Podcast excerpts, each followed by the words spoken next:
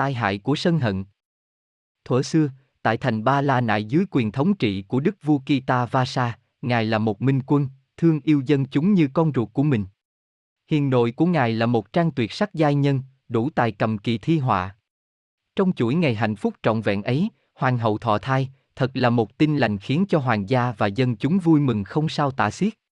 Đức vua Kita Vasa vốn đã thương yêu hoàng hậu, bây giờ lại quý mến hơn, và hàng gia tăng lễ bái cầu nguyện thường xuyên hơn, tự thân ngài chăm sóc từng miếng ăn thức uống của nàng, cho đến màn nệm gối loan thật êm ấm, thật tinh khiết. Một đoàn ngự y được lệnh túc trực bên hoàng hậu để theo dõi sức khỏe, từng biến chuyển của hoàng hậu và thai nhi. Thời gian thấm thoát trôi qua, ngày khai hoa nở nhụy đã đến, Đức vua Kita va cùng hoàng tộc hết sức đợi chờ, dân chúng Ba La Nại đều kéo về hoàng cung, hàng vạn dân chúng tụ tập quanh hoàng thành để chờ đợi tin mừng, thời gian hình như lắng động. Khi tiếng loa tin hoàng hậu trổ sanh hoàng tử thì tiếng reo mừng của dân chúng vang trời dậy đất. Mọi người ôm nhau nhảy nhót hò hét như điên để biểu lộ niềm vui tột cùng ấy. Nhưng người sung sướng nhất hôm nay phải kể là Đức vua Kita Sava. Ngài truyền lệnh dân chúng kết hoa ăn mừng, một đại tiệc được tổ chức sau đó, hoàng tử mới ra đời được chọn một tên thật đẹp là Duttha Kumara. Một vị tiên tri đại tài được mời đến, sau khi quan sát thái tử nhiều lượt, nét mặt nhà tiên tri bỗng thoáng vẻ âu sầu. Đức vua liền phán hỏi. Khanh xem tướng thái tử như thế nào mà lộ vẻ lo âu như vậy? Vị tiên tri ngập ngừng.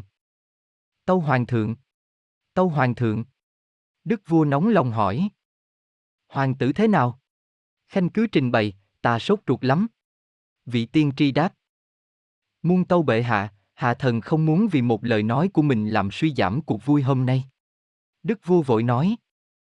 Kể từ các vị tiền ế dựng nước đến nay, dòng dõi của ta là một chủng tộc anh hùng, chỉ biết chiến thắng không hề biết chiến bại, ta và chủng tộc bao giờ cũng nhìn thẳng vào sự thật, khanh cứ tâu trình đi, đừng ngại chi cả.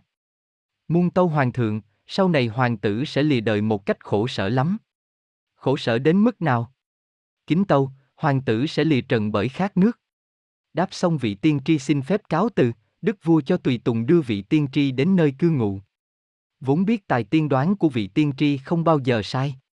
Đức vua cho triệu tập bá quan một phiên họp khẩn cấp, tại Kim Loan Điện. Hôm ấy, bầu không khí thật u buồn và nghiêm trọng. Ai ai cũng hiểu rằng, hoàng tử bây giờ không phải riêng của đức vua và hoàng tộc mà sinh mạng của hoàng tử bây giờ gắn liền với niềm hy vọng của toàn thể dân tộc này.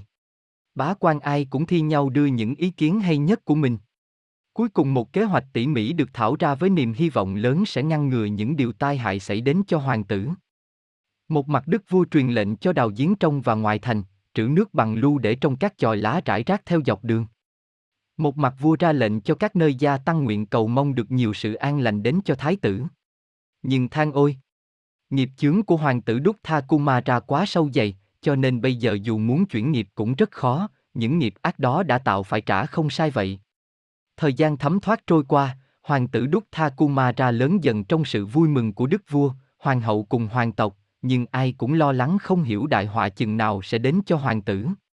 Càng lớn lên Đúc Tha Kumara cũng tỏ ra thông minh đỉnh ngộ, văn võ song toàn, nhưng trước sự nuông chiều của đức vua cùng hoàng hậu và sự kính trọng của mọi người, lòng kiêu hãnh cũng lớn dần theo thời gian. Bao giờ Đúc Tha Kumara cũng nghĩ rằng ngoại trừ phụ vương và mẫu hậu, ai ai cũng phải cúi đầu trước mặt chàng. Cách kinh thành Ba La Nại không xa, một khu lâm viên tươi tốt, thú rừng rất nhiều. Dân chúng không được phép bén mảng đến đấy, khu lâm viên này chỉ dành cho hoàng tộc, hoàng tử Đúc Tha Kumara rất thường đến đây tha hộ bắn giết không một chút nương tay. Trong xứ ấy dân chúng rất tôn trọng những nơi tu hành này.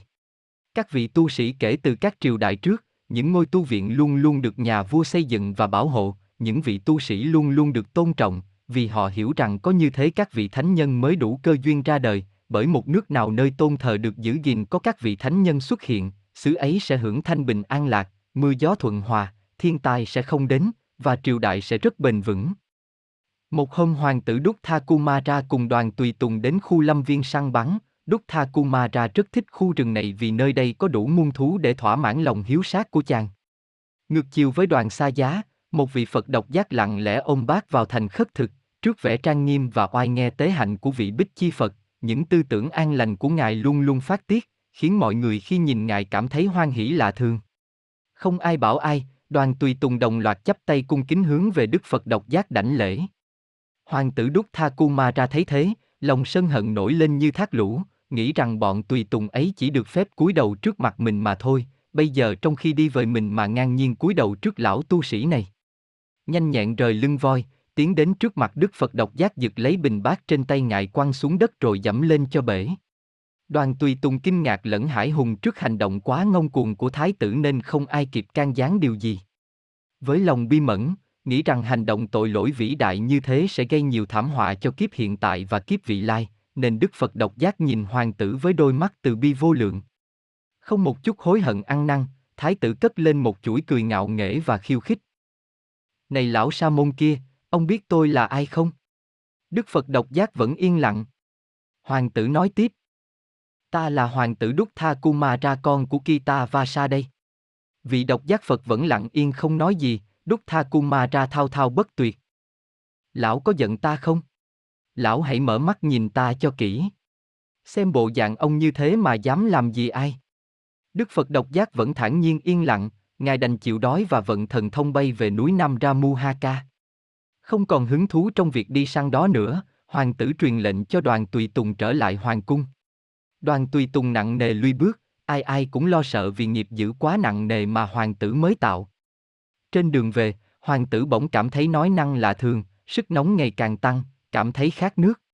Hoàng tử truyền lệnh cho đoàn tùy tùng tìm nước uống, nhưng do nghiệp lực quá nặng nề khiến hồ ao giếng đều khô cạn, đoàn tùy tùng tìm mãi không được một giọt nước nào, trong khi ấy hoàng tử đang lăn lộn la hét.